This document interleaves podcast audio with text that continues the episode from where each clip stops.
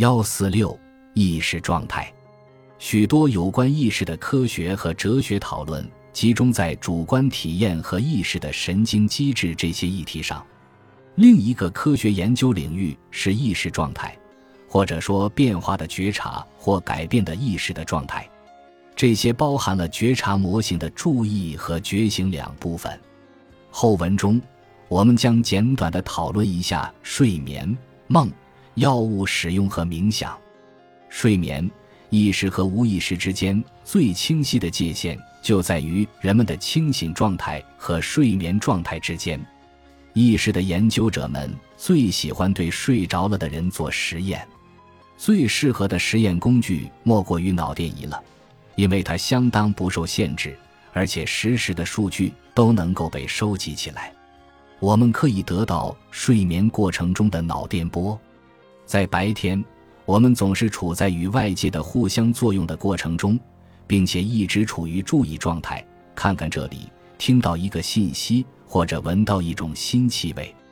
但是当我们睡着后，注意活动就会减弱，相互作用也几乎不存在。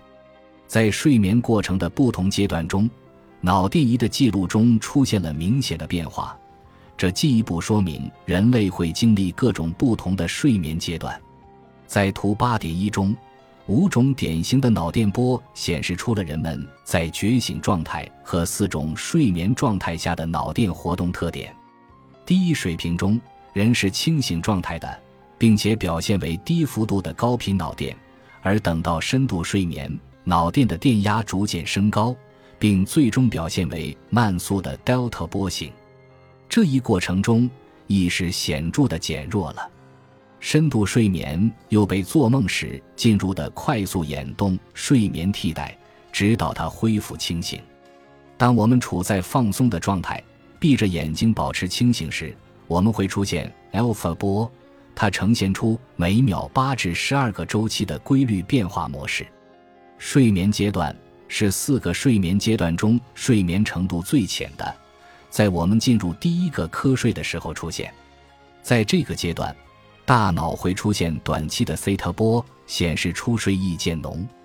睡眠阶段二的特征是睡眠纺锤的出现，它是由一组十二至十五赫兹的有节奏的脉冲组成的脑电波。在睡眠阶段三中，除了纺锤状脑电模式外，我们还可以观察到一些频率很低的 delta 波。在睡眠阶段四中，脑电仪的记录和前一阶段非常相似，但是 delta 波的数量增加。睡眠阶段四是睡眠程度最深的阶段，人们在这个阶段最难被唤醒。有关各个睡眠阶段的行为特征，以及快速眼动睡眠及快速移动眼球和做梦的说明，可以参考图 八点二。 睡眠阶段可由行为指标或脑电特征标示。人们从清醒和浅睡到进入安静的深度睡眠，再到快速眼动睡眠，然后重新回到更有意识的活动中去。在睡眠研究中，你可以看到人们从意识状态转入无意识状态，然后又从无意识状态转到意识状态。而且，通过脑电记录和其他一些仪器的记录，我们还可以把意识的不同水平与大脑活动的生理测量结果联系起来。梦，正如之前提到的那样，梦发生在睡眠循环的快速眼动阶段。人们往往对梦很感兴趣，梦是否预见着未来？它们是否隐含着你应该关注的深意？我们为什么会做梦？弗洛伊德相信梦是通往你无意识泄露出的信息的路径，并且你可以从梦中知道一些隐意。一些宗教将梦看成是与先人的沟通，而解释我们为何做梦的一种科学取向被称为激活合成假说。该假设指出，快速眼动睡眠时的大脑活动是由大脑诠释的，并且只可能是从你常识记忆中既有的知识框架提取出来的，还利用了我们平时总是谈到的方式，即以故事或记叙文的形式呈现。因此，无需惊讶于许多人体验梦境宛如看电影甚至亲身参与一般。梦是由和我们日常生活中相同的体验和情绪构成的，我们梦见自己所知的，也梦到自己所不知道的。睡眠的一个问题在于，它给清醒意识和睡眠中觉察到的事物创造了一种不连续性。我们如何分辨记忆究竟来自梦境还是现实？根据史密斯的观点，那些怪异的、不符合情理的记忆被从现实中剥离出来，并被解释为梦。而那些符合情理的梦，当你醒来时，可能会有种恍惚感，恐怕还得要试着确定是不是现实。那些能用认知控制梦境的人，体验到的是清明梦。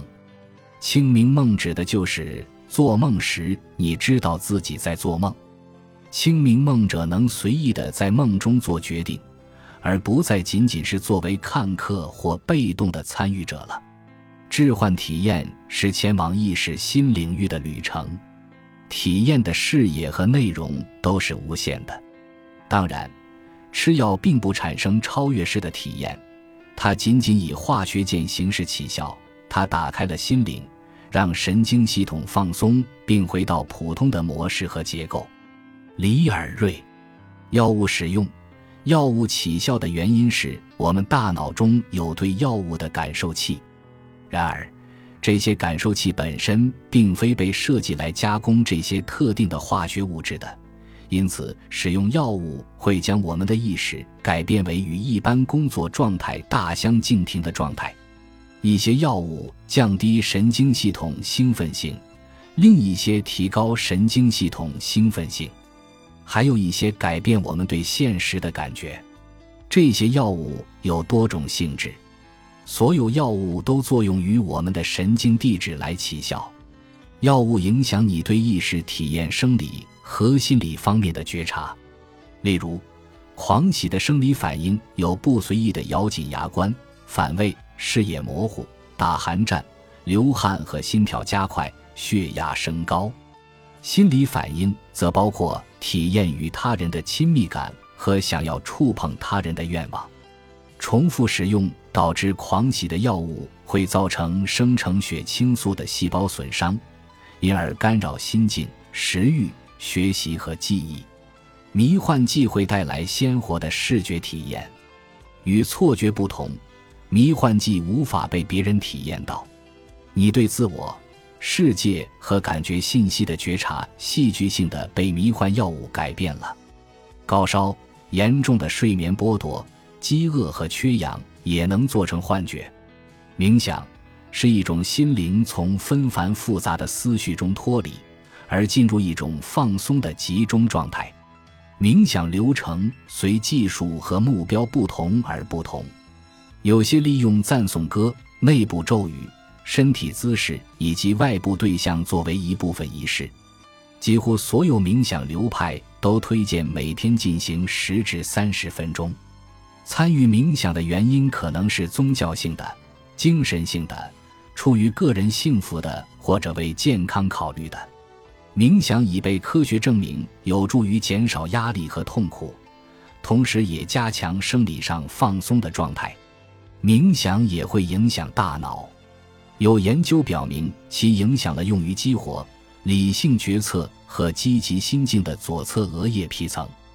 不是所有人都能从冥想中得到积极体验，一些研究也报告了解理感和其他心理问题。意识的模型，意识的不少认知模型试图给这一复杂主题建立框架。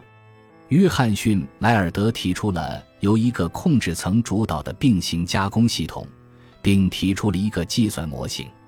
沙赫特的分离交互和意识体验模型被用于解释大脑损伤患者的记忆分离成正常记忆功能和异常记忆功能这一现象。D A S 模型为来自不同源的知识进入同一个意识系统的见解提供支持。沙利斯的模型聚焦于含四个子系统的信息加工系统，其子系统包括内容编排及一种行为脚本监督系统，用来监督内容编排一套语言系统，一套情节记忆系统，任何单独系统都不能充分而必要地解释意识，只有这些系统间的信息流动才构成了意识。巴尔斯的综合工作平台理论将意识看作是一套在整个大脑里传播信息的全局广播系统的剧院。巴尔斯的模型将在下面详加讨论。巴尔斯的综合工作平台理论，巴尔斯的理论将剧院作为隐喻来理解意识和其成分。首先，舞台上有一个聚光点，随着注意的探照灯而可以移动。在聚光点周围是由那些重要但含糊不清的意识事件构成的边缘。巴尔斯将舞台当作类似于我们工作记忆系统的概念，该隐喻进一步告诉我们，剧院暗处的观众从聚光点处接收信息，幕后活动则塑造了聚光点处的事件。总而言之，聚光点将信息散布整个剧院，既传递给观众，也传递给幕后系统。巴尔斯还广泛关注意识体验的有限容量问题，比如我们已经知道的短时记忆所能保持的相对较低的项目数，以及注意的选择性。起码当我们从信息中获取意义时，一次只能注意到它的一个重要侧面。例如，想一下两个人同时和你说话，告诉你一些要紧事，比如说我刚发现你的航班，然后被 B 的话掩盖护照办公室打来电话说，你就不得不先排除其中一个人说的，以便听到并理解另一条重要的信息流，是一个接着一个听，无法同时进行。除了看似是一个惊人的限制，这一容量有限的系统会通过大量无意识加工集合，以神经元的有序森林，以及当许多事同时发生时，只有在任何单一任务中广泛分散而无意识的细节能得到并行加工的形式，把过去的很快扔掉。这些都是不依赖命令中心帮助而自行完成的。然而，意识也可以获得知识的无意识资源，因此我们具有的这种全局提取能力可最大限度地减少有限容量带来的麻烦。心智就是大脑做了什么。曼德勒。本集播放完毕，感谢您的收听，喜欢请订阅加关注，主页有更多精彩内容。